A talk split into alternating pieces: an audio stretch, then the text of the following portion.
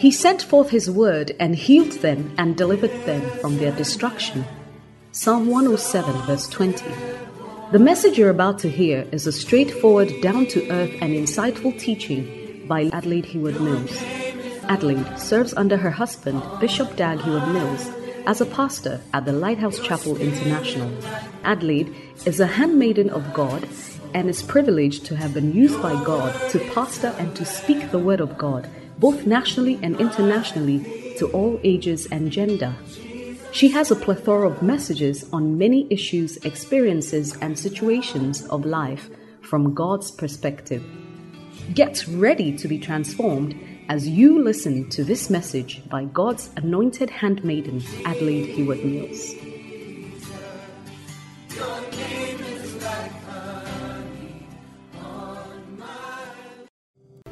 Lady Reverend Adelaide Heward Mills is the wife of Bishop Dag Heward Mills, founder, United Denomination originating from the Lighthouse Group of Churches, UDOLGC.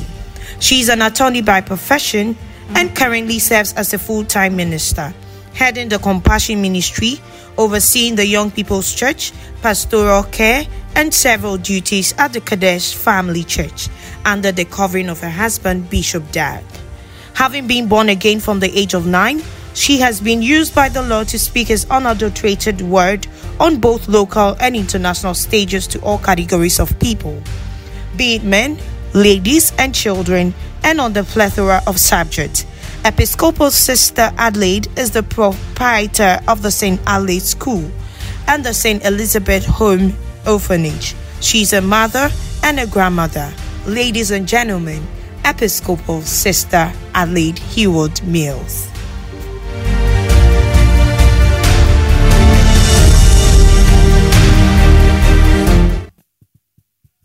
Hallelujah. Shall we share a word of prayer?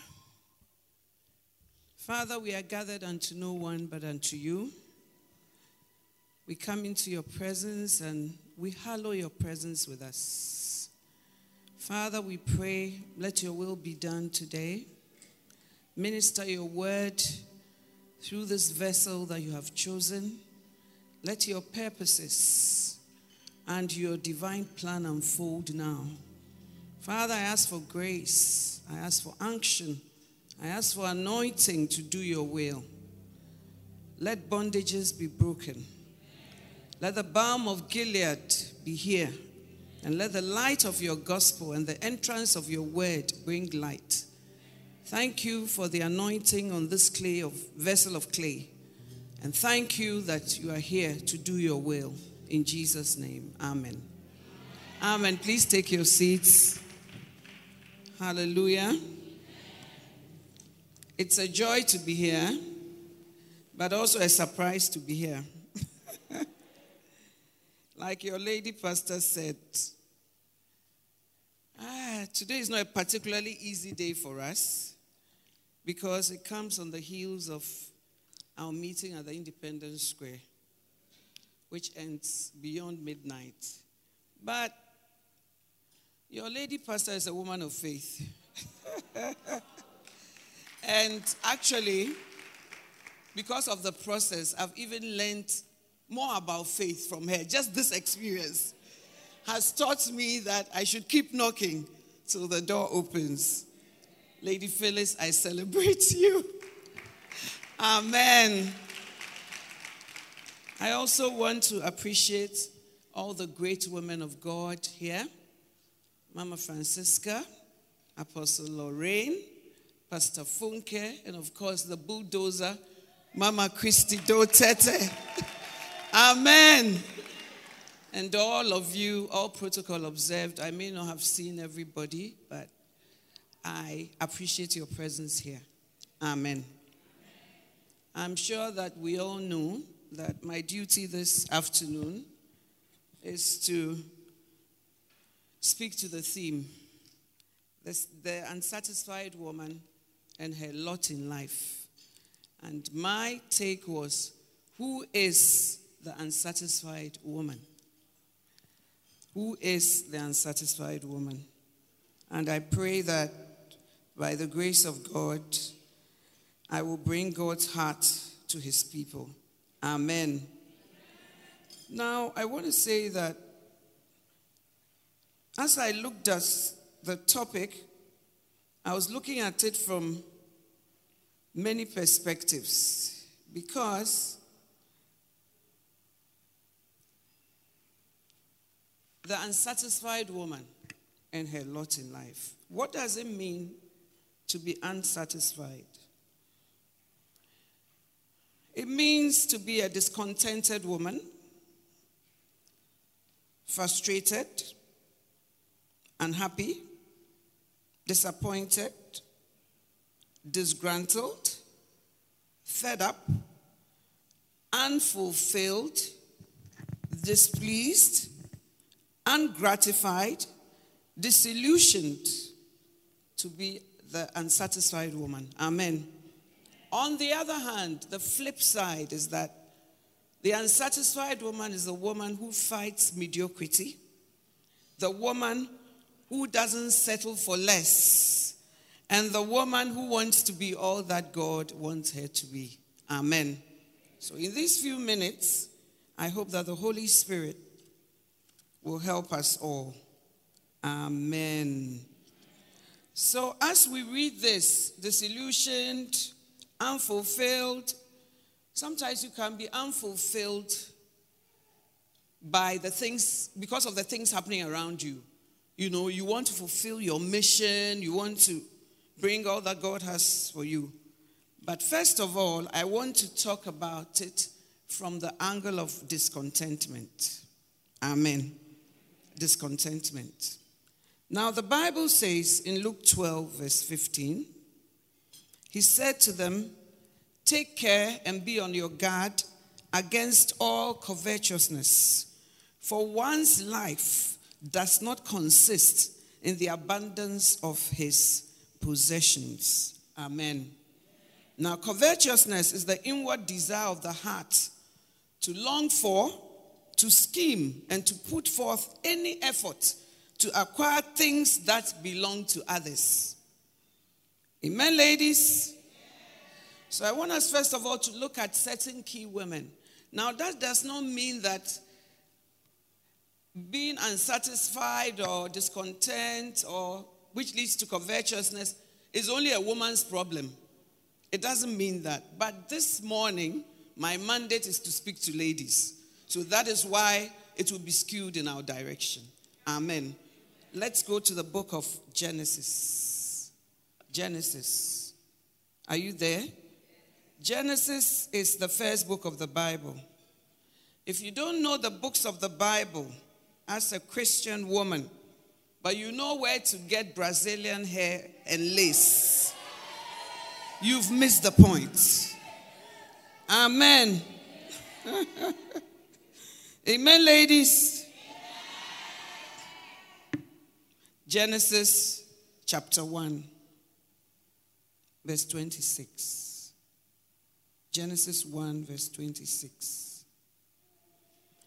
Then God said, Let us make man in our image, after our likeness, and let them have dominion over the fish of the sea, and over the birds of the heavens, and over the livestock, and over all the earth, and over every creeping thing that creeps on the earth.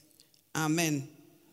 And then when we look at Genesis, so keep that in mind that God said, Let us make man in our own image. It is said that he was talking to God the Father and God the Holy Spirit.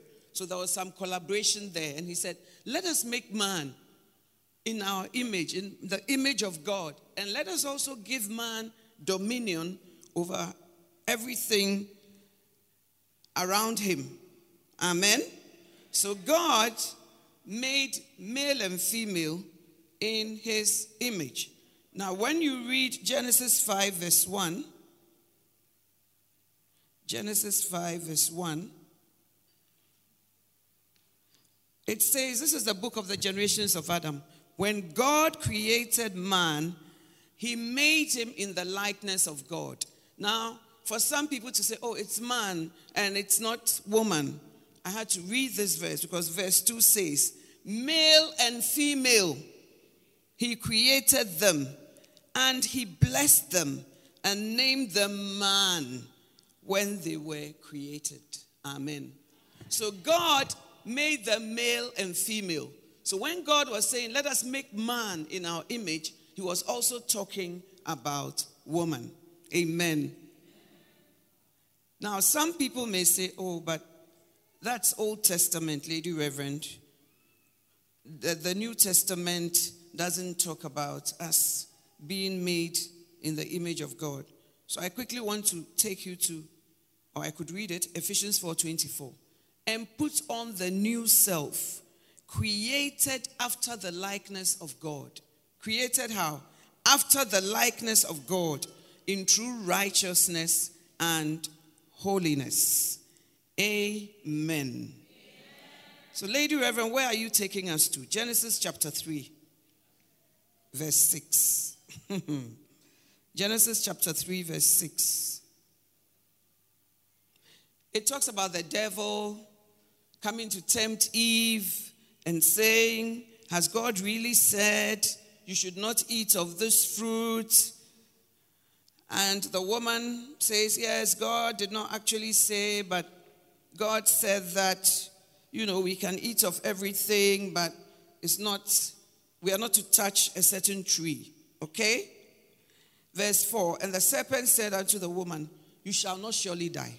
For God that know that in the day you eat thereof, then your eyes shall be opened, and you shall be as gods, knowing good and evil. You shall be as gods, knowing good and evil. Verse 6 And when the woman saw that the tree was good for food, and that it was pleasant to the eyes, and a tree to be desired to make one wise, she took of the fruit thereof and did eat, and gave also unto her husband with her, and he did eat. Amen. Many times, women are unsatisfied or dissatisfied because they don't open their eyes to what they already have. Now, Satan came and said that God knows that when you eat this fruit, you shall be like God. But they were already like God because in the image of God created he them. And God said, Let us make man and woman in our own image. So God had not deprived Eve of anything, but Satan always would deceive us and say, You know, God doesn't want you to have this. You know, God doesn't want you to be like him. You know, God wants to shortchange you. And this is what leads to a lot of unsatisfied women. Because we don't open our eyes to see the reality of who God says we are in Him. Now, the Bible says when the woman saw that the fruit was pleasant, amen, verse 6, the tree was good for food, it was pleasant to the eyes, and a tree to be desired to make one wise. Now, beloved, if you are created in the image of God, God is wisdom unto us. So God will not withhold wisdom from you, but Satan will always twist it in a certain way. And because we are not looking at what God has made us and reflecting his image, we fall for all these things. Now, the second thing is that Satan said, Oh, it will be good for you. And in verse 6, the woman is moved by her senses. When she saw that it was pleasant to the eyes, and a tree to be desired to make one wise, and also it was good for food, then she fell for the bait. Amen. But when you look at Genesis chapter 2, so put this in mind pleasant to the eyes, good for food, and a tree to be desired. Let's go to Genesis chapter 2, verse 8. Okay? Are we there? And the Lord God planted a garden eastward in Eden And there he put the man whom he had formed. And out of the ground made the Lord God to grow what? Every tree that is pleasant to the sight. God had already made that provision before Genesis 3 6, where Eve looked at the tree and the Bible says it was pleasant to the eyes. God had already given her food that was pleasant to the eyes in verse 2, uh, chapter 2. Amen. pleasant to the sight and good for food. Amen. God already planted a garden eastward in Eden. God already put man whom he had formed in it. And verse 9, verses 2 9, out of the ground, God made to grow every tree that is pleasant to the eyes. And that is ple- and good for food. Amen. And yet, when Eve looked at the forbidden tree, the Bible says it was pleasant to her sight. It was good for food and to be desired. Open your eyes and see what God has made you. Open your eyes and don't find your identity in other things. Don't find your identity in the things that happen to you. Don't find your identity in the man you are married to. Don't find your identity in your background, like what Makrisi was saying. Don't find your identity in your academics. You may have degrees more than the thermometer, but that is not what defines you. You are his workmanship, created in Christ Jesus unto good works, which God before ordained that you and I should walk in. But we've taken our eyes off the mirror. The Bible says, He that looketh in the law of liberty and goeth away, forgetting what he has seen. The Bible, the word, is your mirror, not the mirror in your room, not the mirror in your wardrobe, which says that beauty means your eyes must be this size, beauty means your hips should be that side. Those are the standards of the world. And Paul said in Romans 12, do not be conformed to this world, but be transformed by the renewing of your mind. Amen. The world likes to define us by what has happened to us. Even when God has done a miracle, they will still call you blind Bartimaeus. Even when the prodigal son, you come home, they still call you the prodigal son. Even when you are healed of the issue of blood, you are still called the woman with the issue of blood. Beloved, unless you see yourself in the law of liberty, you will be deceived by Satan and you will crave for things that God already provided for you. Amen. It is my prayer that we will not fall into the trap of Eve. Amen, somebody. So, this is number one. We don't know who we are in Christ. We don't know the finished work of Christ on the cross. And therefore, we look for things that don't satisfy. Thinking and hoping that when we get it, we'll be satisfied. You want the latest car. When you get it, in a few months, you see that your latest is late. And other cars are Porsche. And you keep following, and still you will not be satisfied. Amen, somebody. Let us look into his word as our mirror. Have more mirrors in your room. That means more things about the word of God. You have a mirror in your wardrobe, you have a mirror in your bathroom, you have a mirror by your bedside. That mirror will not tell you who you are. But the mirror of his word, if you put it in the bathroom, you put it in your bedroom, you put it wherever you go, it will show you who you are. Amen.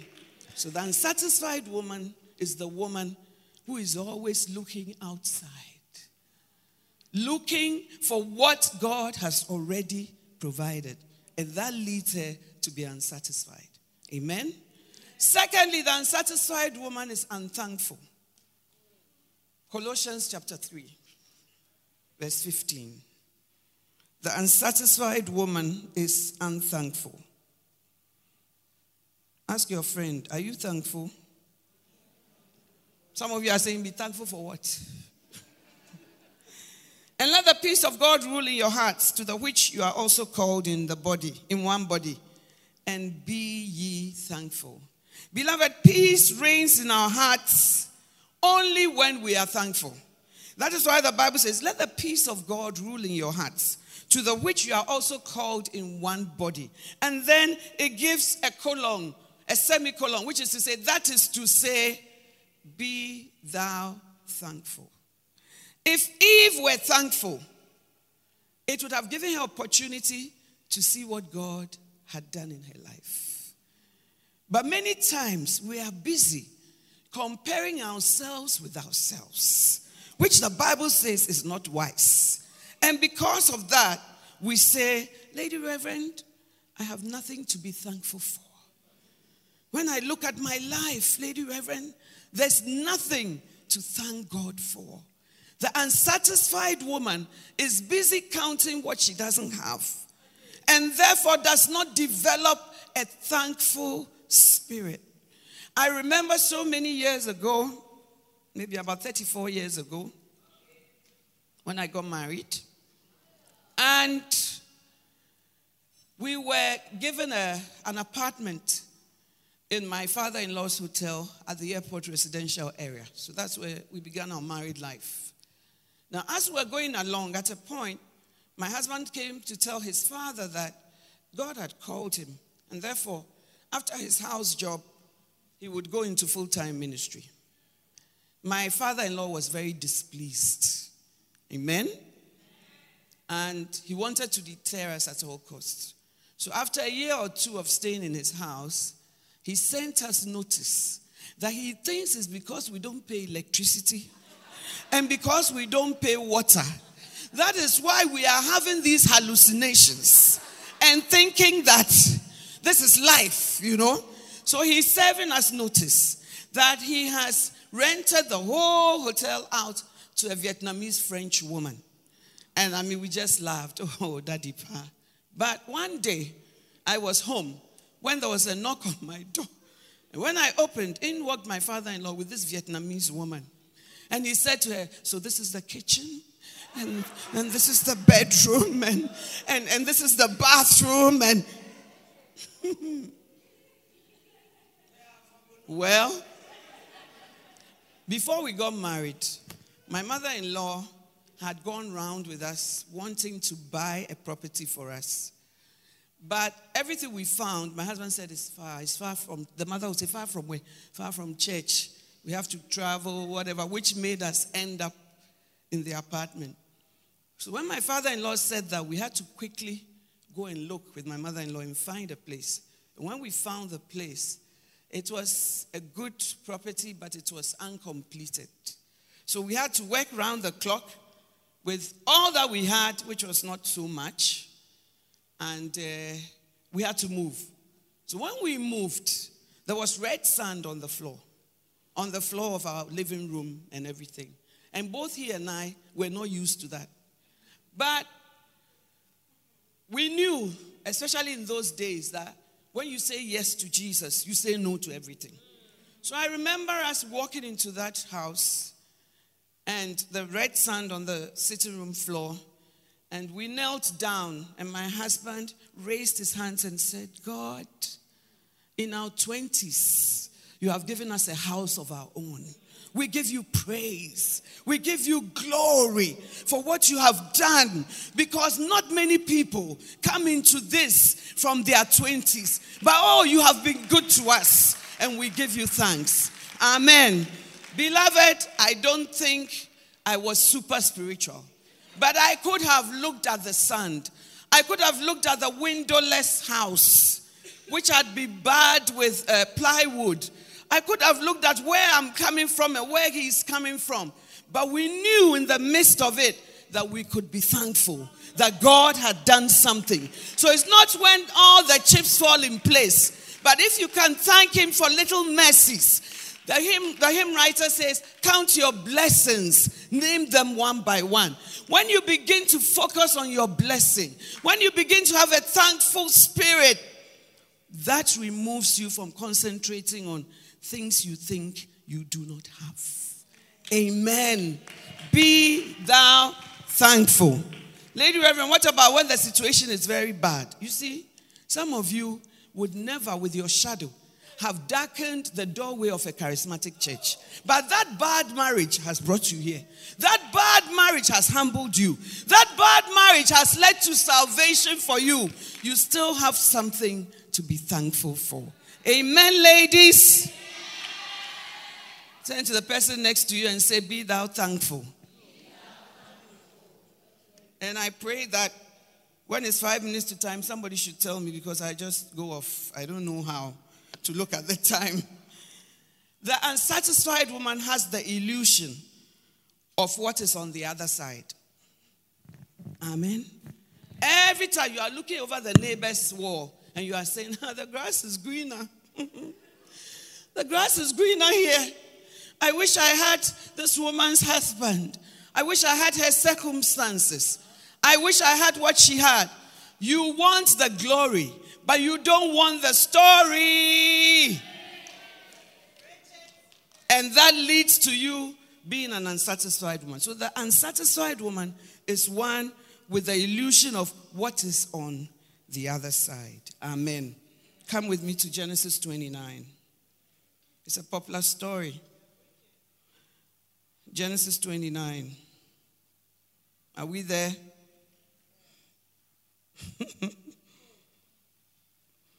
it's the famous story of Jacob, who loved Rachel so much. In fact, from the day he met her, it was love at first sight. Often, love at first sight is also love at first flight, anyway. It flies away quickly. But he lifted up his voice and it's like, wow, I've met the woman of my dreams and all that. And then Laban drew a fast one and cheated him. Amen. Cheated him. But from verse 17, Leah was tender eyed, but Rachel was beautiful and well favored. And Jacob loved Rachel and said, I will serve thee seven years for Rachel, thy younger daughter.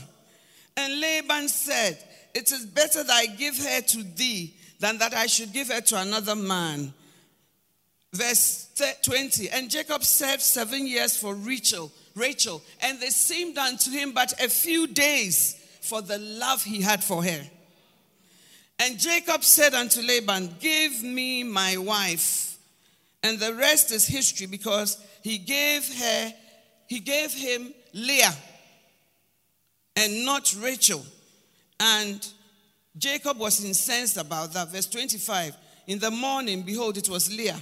And he said to Laban, What is this thou hast done unto me? Did not I serve with thee for Rachel? Wherefore then hast thou beguiled me? Then Laban said, Oh, you know, the firstborn has to marry first and all that. Verse 28 And Jacob did so and fulfilled her week. And he gave him Rachel, his daughter, to wife. Verse 30. And he went in also unto Rachel, and he loved also Rachel more than Leah, and served with him yet seven other years. 31. When the Lord saw that Leah was hated, he opened her womb, but Rachel was barren. Amen.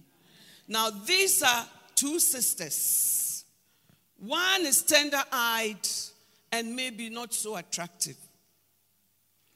And also, she didn't say she wanted to marry Jacob. And she didn't say it had to be by treachery and deception. She, she was sitting here somewhere. And before she knew, this thing had been contracted. Now, the one who was loved from day one was Rachel. The one who was favored according to the Bible was Rachel. The one whom Jacob served for, and it seemed like a few years, was Rachel. So Rachel should have known that, oh, I have it all. The love of a man, I, I, I, have it all. In spite of the fact that even he was tricked to marry Leah, he came to serve another seven years so that he could get me. And the Bible said Jacob loved Rachel more than he loved Leah. But Rachel was an unsatisfied woman. Can you believe that? Amen? So when God saw that Leah was whatever, she, so Leah also knew that I'm not favored and I'm not liked. But with these two women, Rachel was the more dissatisfied or unsatisfied. But Leah also thought that, oh, if I do A, B, C, D, E, I will win Jacob's love. So instead of concentrating on your destiny or what God wants to do for you, because God just saw the situation and God said, You are hated, I'll give you children. God intervened. But there was still that struggle, jealousy, competition of the unsatisfied woman. Let's first look at Leah. Verse 32 Leah conceived and bare a son, and she called his name Reuben, for she said, Surely the Lord has looked upon my affliction. Now, therefore, my husband will love me. What Rachel had, Leah was looking for. Now that I've had Reuben, my husband will love me. Rachel had Jacob's love, but she was not satisfied. We'll come back to it. Amen. And then now, even your naming ceremonies are all in a bid to compete with somebody. And in a bid to what you have, I want, and what I have, I don't recognize. So now, your firstborn son, you call him Reuben and you say that God has given me a son. God has looked upon my affliction. So Leah was in affliction. And now, therefore, my husband will love me. It's still not happening. And she conceived again. She bare a son. So because the Lord has heard that I was hated, he has therefore given me this son also. Your whole life is based on what somebody else has what you will never have, and what God has given you something to compensate for. Amen, ladies. So every day we come for I say true. Every day we come for adoring. the Lord has said that I was hated. So she called him Simeon. And she conceived again. All this time, Rachel is not bearing. And she said, Now this time, my husband will be joined unto me because I have borne him three sons. Therefore, his name was called Levi. Amen. Amen. You would think that, oh, it's because the Levites were called by God or there was a destiny for them. No, that's not why. I have borne three sons. Therefore, I will be joined to my husband. He's your husband, but you are not joined. Verse 35 She conceived again. And she said, Now I will praise the Lord. So we look at this, oh, Rachel finally got the memo. Oh, Rachel now finally understands. So when she came to a place of praise, she said, I'll call him Judah. But beloved, that's not the end of the story. verse 1, 30, verse 1. When Rachel saw that she bare Jacob no children, Rachel envied her sister. Rachel was loved. Rachel was favored. Rachel was preferred.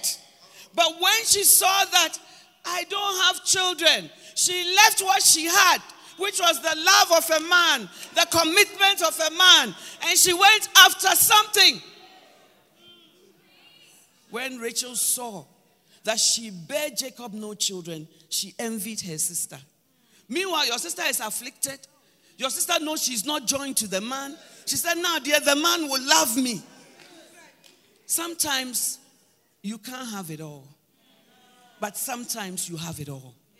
And still, you have the illusion that when I have what Rachel, uh, Leah has, I will be happy. And Leah too says, When I have what Rachel has, I'll be okay. And the contention continues, and Satan is happy. I pray that God will open our eyes. And she said unto Jacob, Give me children, or else I die. And Jacob's anger was kindled against Rachel. He said, Am I in God's stead, who has withheld from thee the fruit of the womb, And she said, That's Rachel, behold, my maid Bilhah, go in unto her. So now, maids have become part of the fight.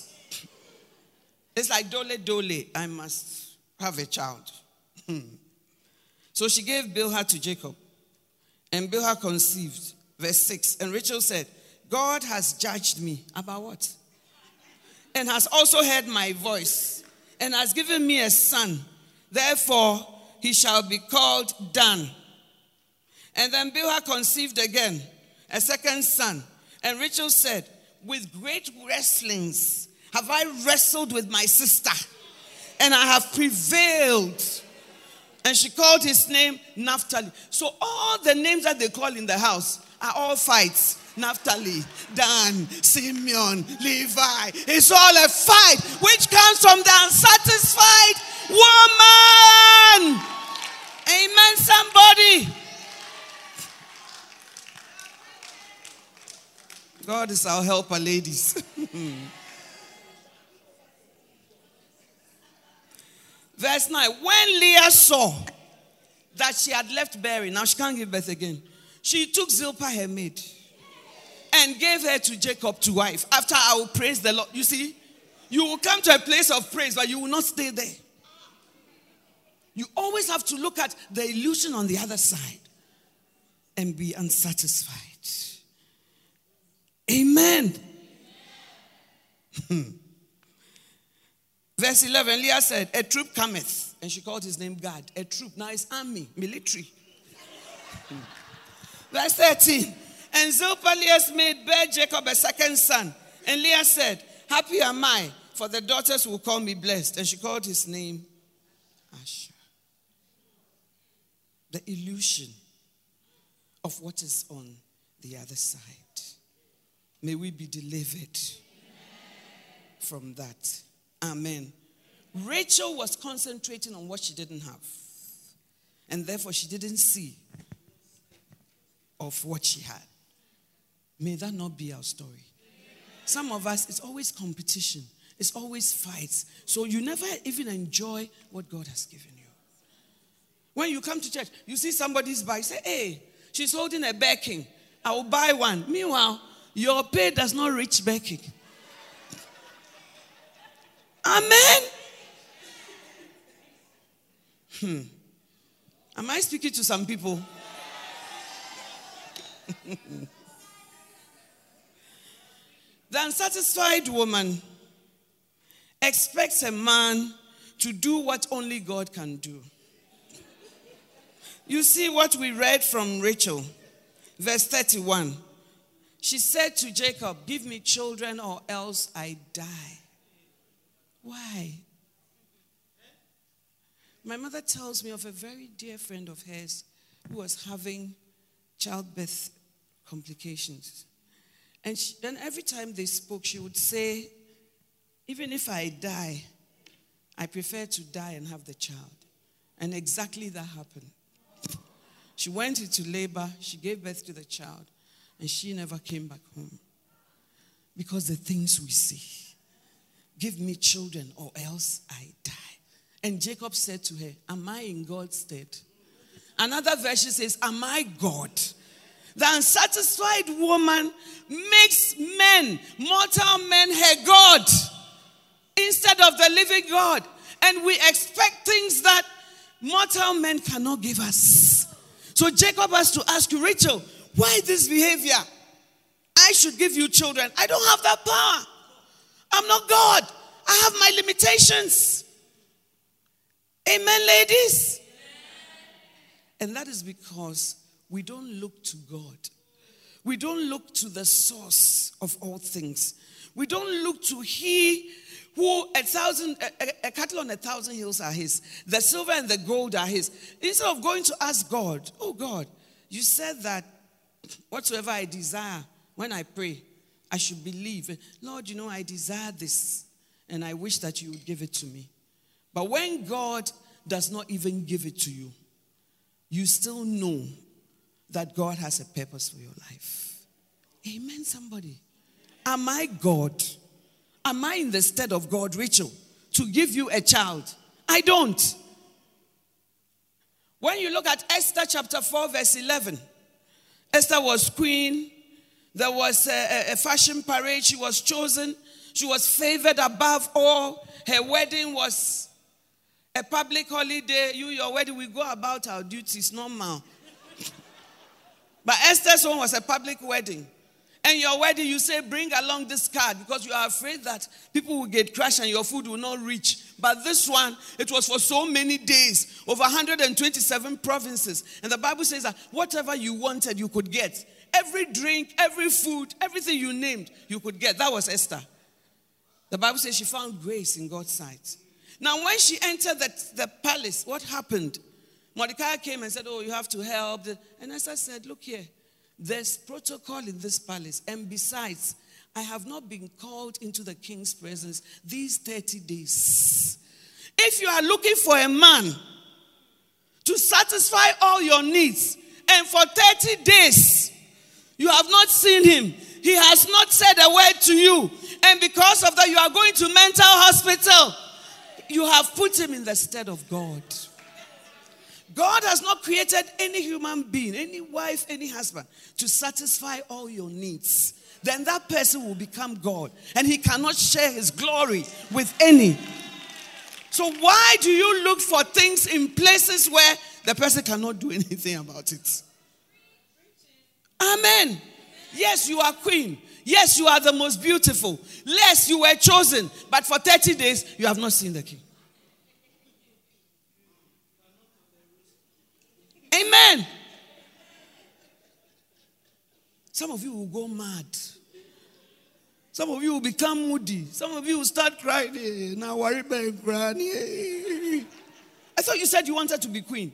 You don't know what it takes to sit on that chair. And yet you want that chair.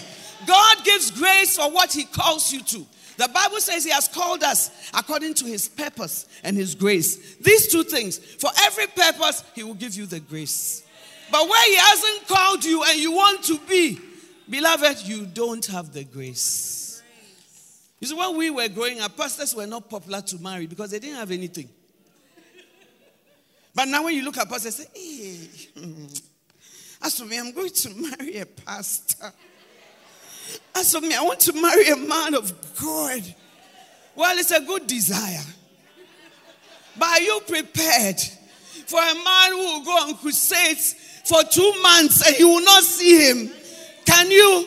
Or you start complaining, eh, what? This six months, all this time, every day, church members, every day prayer, every day, whatever.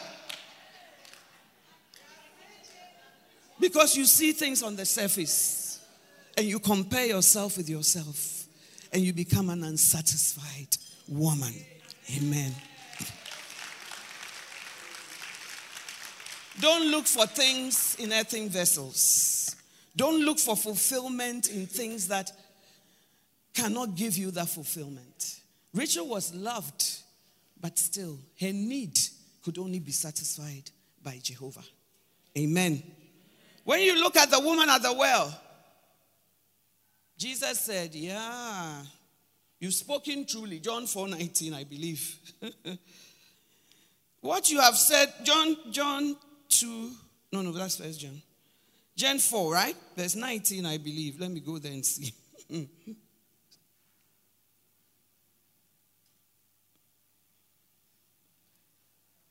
yeah. Jesus said, Uh, from verse 14, Whosoever drinks this water I shall give him shall never thirst, but the water that I shall give him shall be in him. In him Beloved, the well is in you, not outside. It's not some well you are going to drink. In you. In you. Christ in you, the hope of glory. That well is in you. And that is why you must develop the inner man. Amen.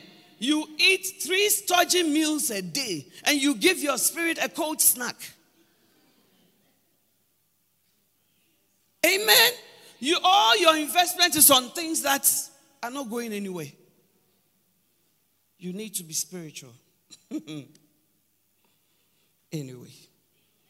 Whoso drinketh of the water that I shall give him shall never thirst, but the water that I shall give him shall be in him a well of water springing up into everlasting life.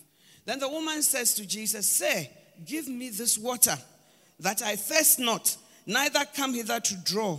Then Jesus said to her, Go, call thy husband and come hither. The woman answered and said, I have no husband. Jesus said unto her, Thou hast well said, I have no husband. For thou hast had five husbands, and he whom now thou hast is not thy husband. Number six. The husband number six. In that thou sayest truly. This woman was unsatisfied and felt that relationships will solve her problem. And some of you are like that. You dated a footballer. After the footballer, you dated a businessman. After the businessman, you dated what? Musician. After the musician, you dated what? Help me. No, pastor is last when your hope was finished. Then you said that maybe if I take the man of God, it will help. But beloved, God has not created any one person, as I said, to fulfill all your needs. You are looking for things that don't exist. Amen. The well is in you, the fulfillment is in you. Out of your belly shall flow, not somebody's belly, rivers of living water. Amen. This woman had been experimenting before she met Jesus. All these things we've said musician, IT consultant, marine, oh, pilot, and his own architect, lawyer, doctor, engineer. What?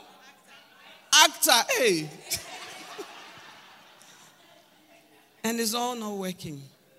And Jesus says, I can give you water that will make you not unsatisfied. I can give you water that can be fulfilling to you. But how many of us even believe it? How many of us, because of that belief, nurture our spirit man or try to be closer to God? The Bible says, Draw near to me, and I'll draw near to you. So if you don't draw near, He also can't draw near. Amen? And many of us are looking for things that cannot satisfy. And therefore, it leads to us being the unsatisfied woman. Amen, somebody.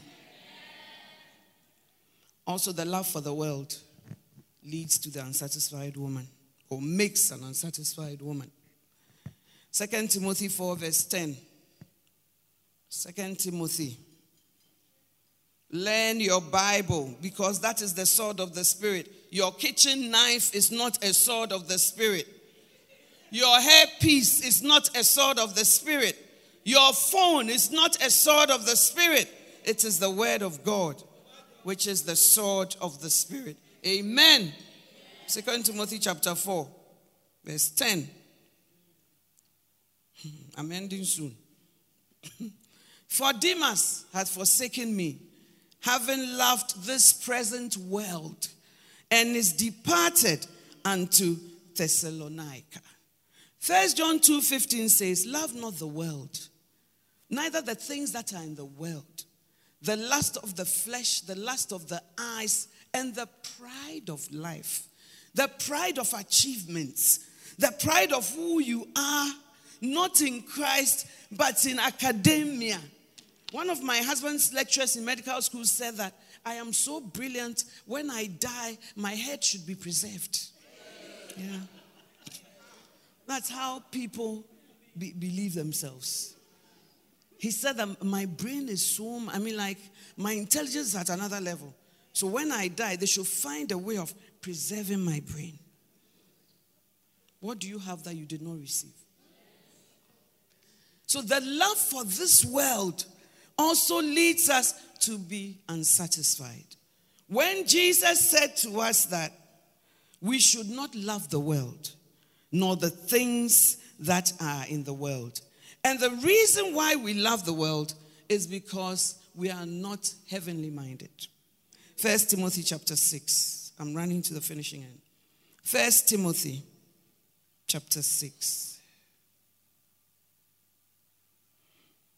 Hmm, verse 8. And having food and raiment, let us therewith be content. But they that will be rich fall into temptation and a snare, and unto many foolish and hurtful lusts, which drown men in destruction and perdition. For the love of money, not money, but the love, is the root of all evil. While, which while some coveted after, they have erred from the faith and pierced themselves through with many, many sorrows. Amen, somebody. I know that this topic is not popular, but I'm not here to be popular. I'm here to say that the Bible says, if you then be risen with Christ, set your affection on things that are above, where Christ is seated on the right hand side of God. When we read Luke 12, verse 15, it was very explicit in what it was saying. Luke 12. Let me see, where am I? Luke 12, 15. Take heed and beware of covetousness. For a man's life does not consist in the abundance of the things which he possesseth. Take heed and beware of covetousness. Covetousness is being unsatisfied with everything and always craving more and more and more and still not being satisfied. Amen. Of course, Jesus said, Whatsoever you desire when you pray, believe there is, but that your life should just consist of your possessions. That's what life is about. Beloved Ogba, there's a heaven to be gained. There's a place where we will give account. And the Bible says, Store not for yourself up riches on earth where moth and rust and thieves come and steal. Last year, I had the unfortunate situation of losing my beloved son. Now, when my father died, my father provided for us very, very well. And he provided so much that he provided for grandchildren who were not born. So I said to my husband, But how did my father know that one, I will marry? Number two, why did he think I will have children? Or all of us, like my siblings. How did he think like that? My, my husband said, I think your father was a prophet. but as my son passed, I saw that all that my father left him has become worthless. And that really broke my heart. And not only that, it means that I have to now redraft and redistribute and re whatever. And I just, at the time, I lost interest in all these earthly things. And I said, Lord, your word is really true. It's not the abundance of possessions, it's knowing you and pursuing you. This generation is very not heavenly minded, they are not going anywhere. They are buying tickets to Amsterdam. They are buying tickets to Las Palmas. They are buying tickets to the Maldives, but they buy no tickets for eternity.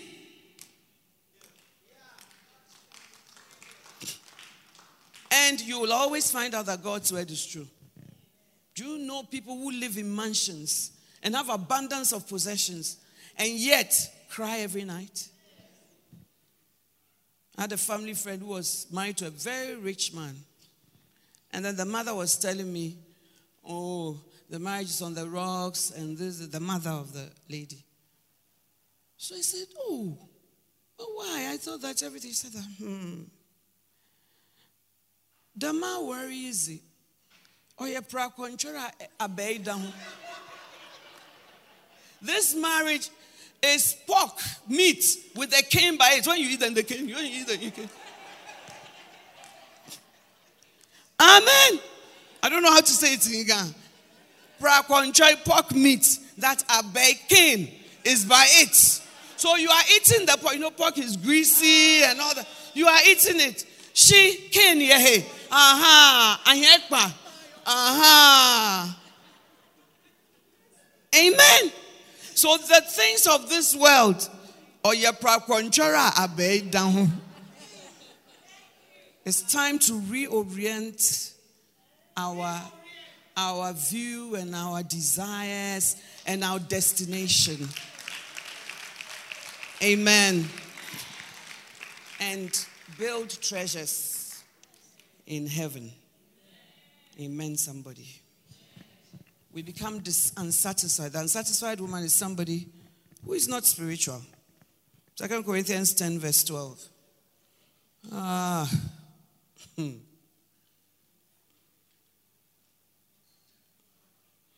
Second Corinthians 10, verse 12. For we dare not make ourselves of the number or compare ourselves with some that commend themselves. But they, measuring themselves by themselves and comparing themselves among themselves, are not wise. When God gives you a mandate, instead of pursuing the mandate, you are comparing. You say, Oh, these people, they win only two souls. Me, I always win five. So I'm okay. These people, they win only one soul. Me, I always win two. So I'm okay. Who told you that God's vision for you is what somebody is doing? Who told you that? God's vision for you is, oh, okay, you know, uh, everybody has deserted God, like Elijah said. Everybody, no one is serving you. I'm the only one. I'm the only one left. God said, Really? I have 150 in a cave that you don't know about. So your measuring stick is not other people. Yes, you use other people to encourage yourself, but your measuring stick is God's measuring stick. What has God called you to? Usually, you will know your assignment by the things you feel about, the things you feel broken about, the things that draw you, the things that you, you, you feel drawn to solve, and then you are trying to be something else, you will be unsatisfied. You are not wise. Comparing yourself to yourself. Say, eh, me, my church is the mega church, so I have to really relax because, eh, you know, Lady Reverend, nobody can catch up with me. What is catch up? What grace has God given you? The man with the two cities, God didn't whip him for making two more. The man with the five cities, God didn't whip him for making just five because God knows what he has given you and he knows what he requires from you. Amen. So we need to measure things spiritually, ladies. Huh? Second Corinthians 2:13. Hmm. I'm ending, don't worry.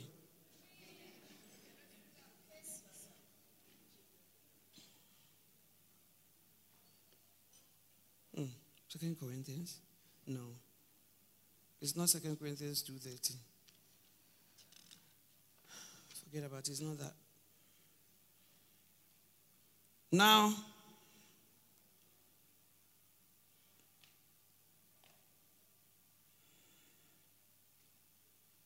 mm, that's not what I'm talking about.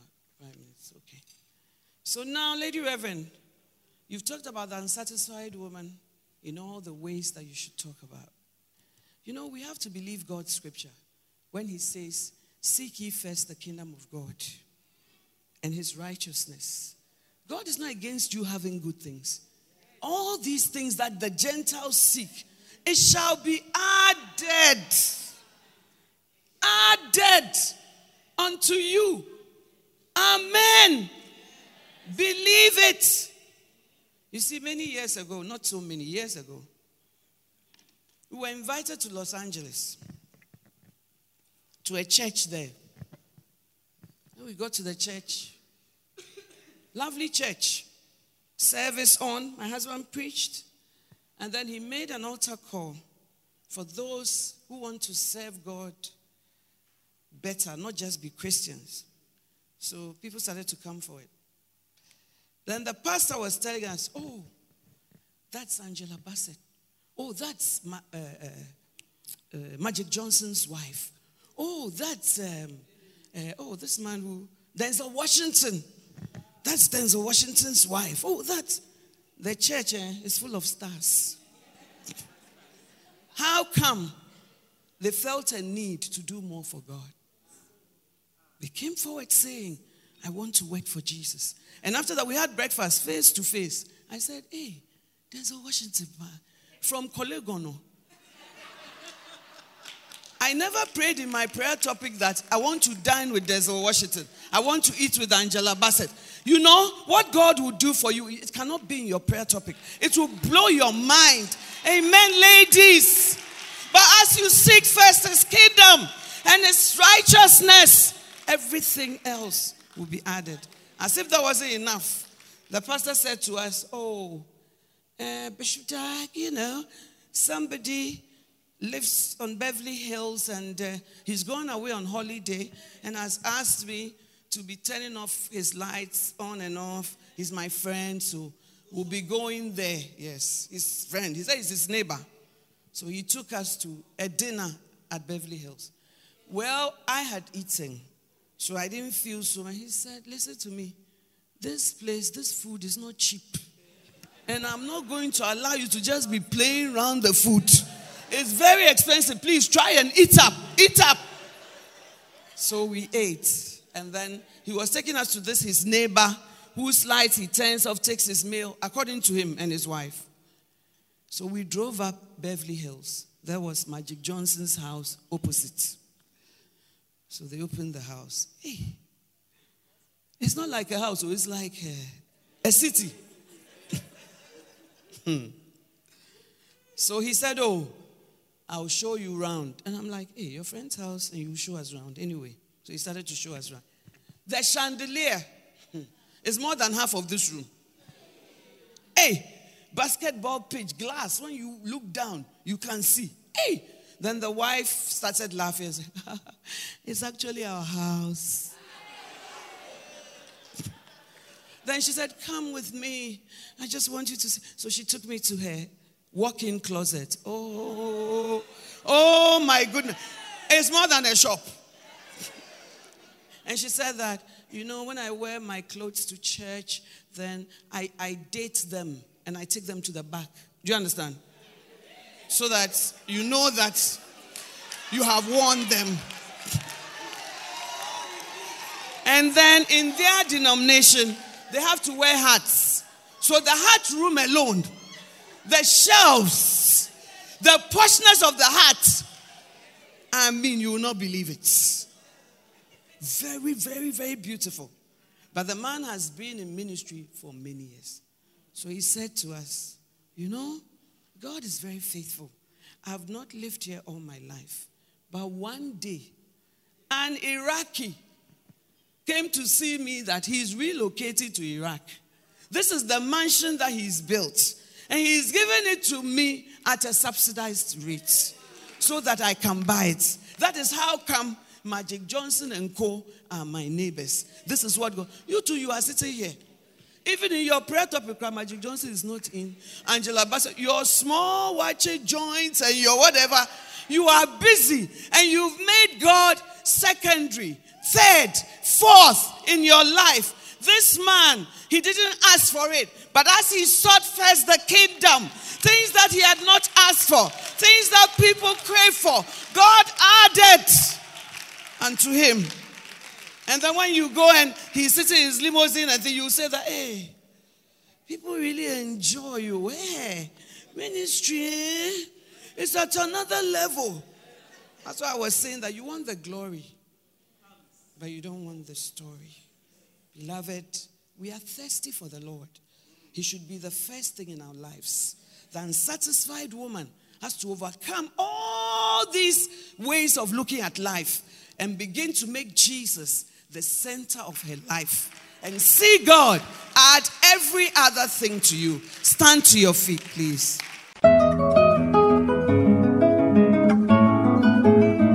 It was great having you today. To find out more about the resources available by Adelaide Heward Mills, please visit at the Qodesh, North Kaneshie, or meet her on Facebook at Adelaide Heward Mills. For prayer and counseling, please call 0243 187 900. You can also drop us an email at honeyonmylips at gmail.com. We would love to hear from you. Until next time, God richly bless you.